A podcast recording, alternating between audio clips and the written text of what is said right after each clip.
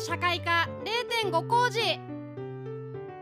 あっちゃんさんさあそれでは本日のテーマからお願いします。はい今日はですね、えー今年1年の社会問題で一番身近に感じたことはということで動画クイズをお届けしました、うん。はい。はあ。まあ動画でねツイッターでも告知してましたけれども、ううん。んうん。年末っぽいのを話そうよ、ね今年一年の振り返りという形でですね。そうか今年最後の0.5工事のコーナーですもんね、はい、うんそうなんですけど、はいはいはい。いやーみすずさん、しゅりのすけさん、どうでした、この一年やってみて。急な MC 感。そうですね。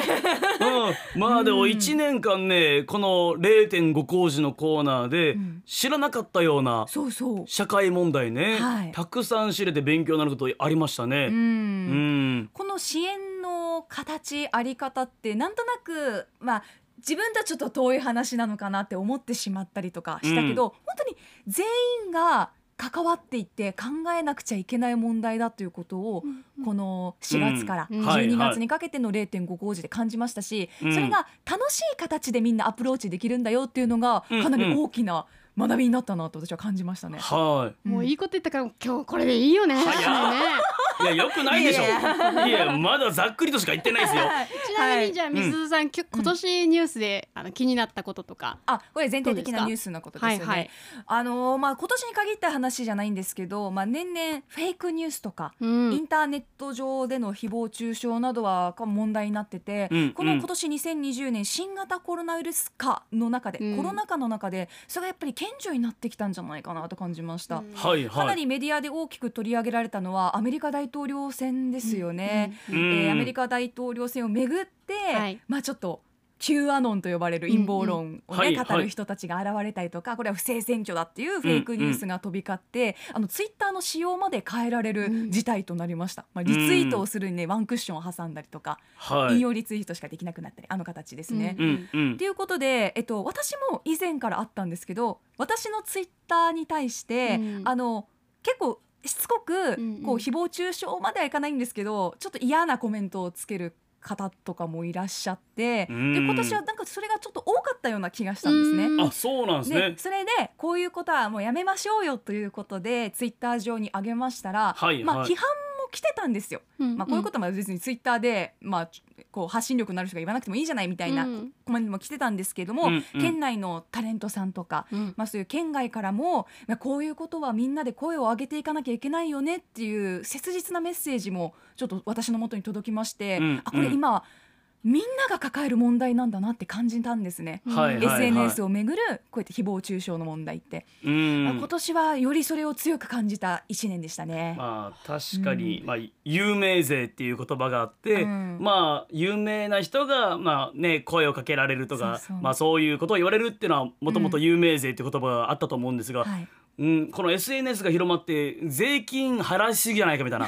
それで言ったら有名税取られすぎじゃないかみたいなそうですね。世の中になってきてるんですかね。うん。うん。だからこの新型コロナウイルスの中で、まあ、自宅での生活が増えている中でその心の行き場をなくした人たちが、うん。そういうちょっと強い言葉を投げかけてしまうっていう現状もあるということを踏まえた上でじゃあ次からはどうしていったらいいんだろうかなっていうことを考える必要があるのかなと思いましたね。はそれい。うん。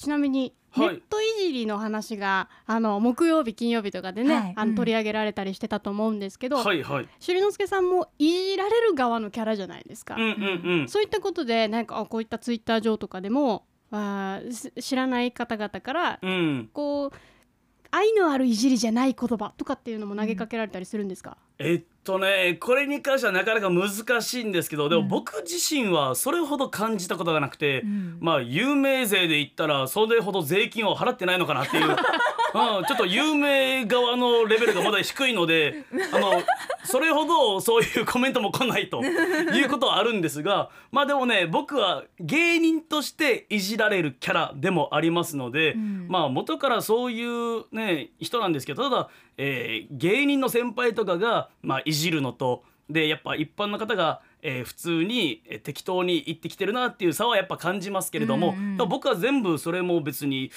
うんさほど嫌な気持ちにならないタイプなんで、うん。これはちょっと難しいんですよね。人にもよるしっていう。そうですね。ん。なるほど、はいはあーちなみまあに修之助さんは今年じゃあ一番気になったニュースとか、はいはいはい。そういったのってどんなのかありましたか？あのまあ身近に感じるっていう話でしたのであの本当にね全日本人が身近に感しね身近に感じたニュースっていうのは、うん。4月の一一括給付金、ああはいはい。はい10あれが万円が給付された。そうそう全員はい。に最初10万円を配るのか、えーそれとも10万円になる前は、えー一定の住民税非課税世帯にだけ、うんうん。えー一律の給付金を30万円払うっていう、はい。はい、ことがあっ条たりとか。件を設。けたものですね。うんうん。うん、でいろいろねあの上限が変わっていったじゃないですか、うんうん。やっぱりねみんな自分がお金をもらえるようになるのかならないのかっていうところでそのルール作りはみんながね身近に感じていたと思うんですよ。そうですね。はい。うん。まあ、それで結局、まあ、全国民に10万円が支払われると、うん。えーいうことになって、まあ、みんなほとんどの人が、えーやったと、えーいう状況になったんですが、うん。これもね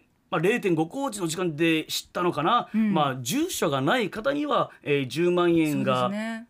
行くというルール作りができていないとうん。いうところで、ホームレスの方とかには行き届いていないっていう現状があるっていうのは、うん。なかなかね、えーそこまでは考え普通は及ばないなっていうようなところでその角度のニュースとかは今までも印象に残ってますね。そうですね。うんうんめちゃめちゃ勉強してるじゃないですか。朝早くから。もう0.5工事の学生ですから。そうですね。はい私たちも学生になった気持ちで今受けてますからね。そうそうだってあのニュースってあれほど政治と国民が全員なんか隣同士にいるみたいなうん空気になっていることって今まで感じたことなかったんですよ。うんそれで言うとやっぱりこのあっちゃんさんのコーナーを感じていろんなニュースを自分事として考えられるようになったんですよ。じゃあうん自分の周りの方で例えば最近あったあの自販機で見守りうん。センサーを設置するものとかだったら、じゃあ私の祖父祖母がもし認知症認知症になった時にこういうことがもっと増えるといいなとか、うん。やっぱニュースを学んでいくことでやっぱ自分ごとに感じられるからそれがどんどんどんどん社会を変えるきっかけにもなるのかなと思ったんですようね。ん。うん。めっちゃ面白いね。うん。やっ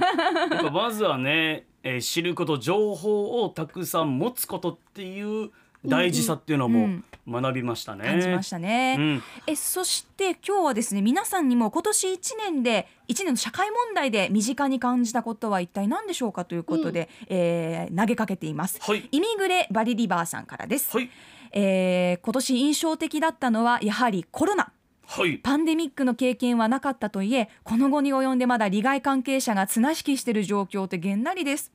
えーもう一つ付け加えるならみんなが漠然と持っていた社会保障制度への不安が思わぬ形で顕在化したというところですかね、うん。明暗分かれた企業活動を含めて国は今後どのような施策を行うか来年も注目するにあ注目に値すると思いますとコメントが来ていますが、うんあっちゃんさん、はい。本当ですうね。うん。ん。あの社会問題って言った時うん。にすごく捉えどころがなくってどういうのが社会問題なのかなっていうふうに思うと思うんですけど今さっき朱里之助さんもおっしゃったように10万円のことだったらみんな身近に感じるようになっていろんな議論が起こった、そしてそのせ、せ社会に対して求めていって、うん。まあ、実際に10万円給付に至ったっていう経緯があるわけなんですけど、はいはい。この時に困ってるのが自分のことだけだって思っててその話をこうみんなと共有しなかったらそれはただの個人の問題でしょって片付けられがちですよね。そうですね、うんでもうんこうコロナ禍の中でみんな苦しいしそしてこう全体の問題なんだっていうふうに共有された時点で、うん。あこれは社会の問題なんだっていうふうにみんなが感じていくことになる。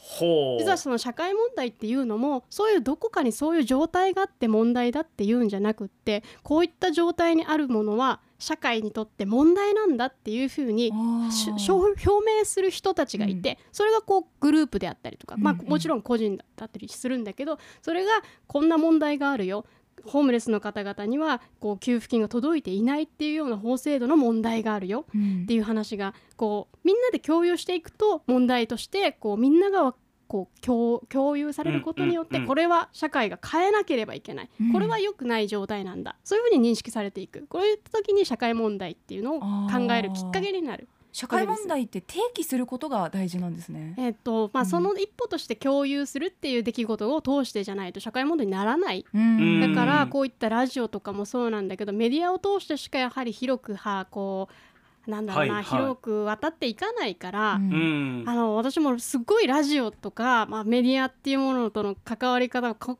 年すごい感じましたね。はい。あうん。の最初のみすずさんの話でも個人の受け取り方の問題だよっていう風にしてしまってはそこで終わってしまうんだけど、うん。発信したことによってまた誰かが議論を拾ってくれたりとか、うんうん。考えるきっかけになったりとかっていう風にしていって、社会で変えていくべき問題なんだって感じる人が増える。うんうんうんうんでもしかしたらおそれはやめましょうねっていう風にうん言うこともできるかもしれない。そうですねはいはいはいうんこういった、うんあのなんかすごい年末に考えましたね。いいことになんじゃないですか？なんか社会問題とはっていう定義を初めて聞いた気がして、うん確かになと思いましたね。コロナって大変なことあったけどいやそれによって照らし出されたものも少なからずあるのかなと感じた一年でした。うん、あっちゃんの月曜社会科0.5コーチ来年もあなたの出席をお待ちしています。アップのポッドキャスト最後までお聞きいただきありがとうございました。生放送は平日朝7時から。FM921 AM738 RBC アイラジオ。県外からはラジコでお楽しみください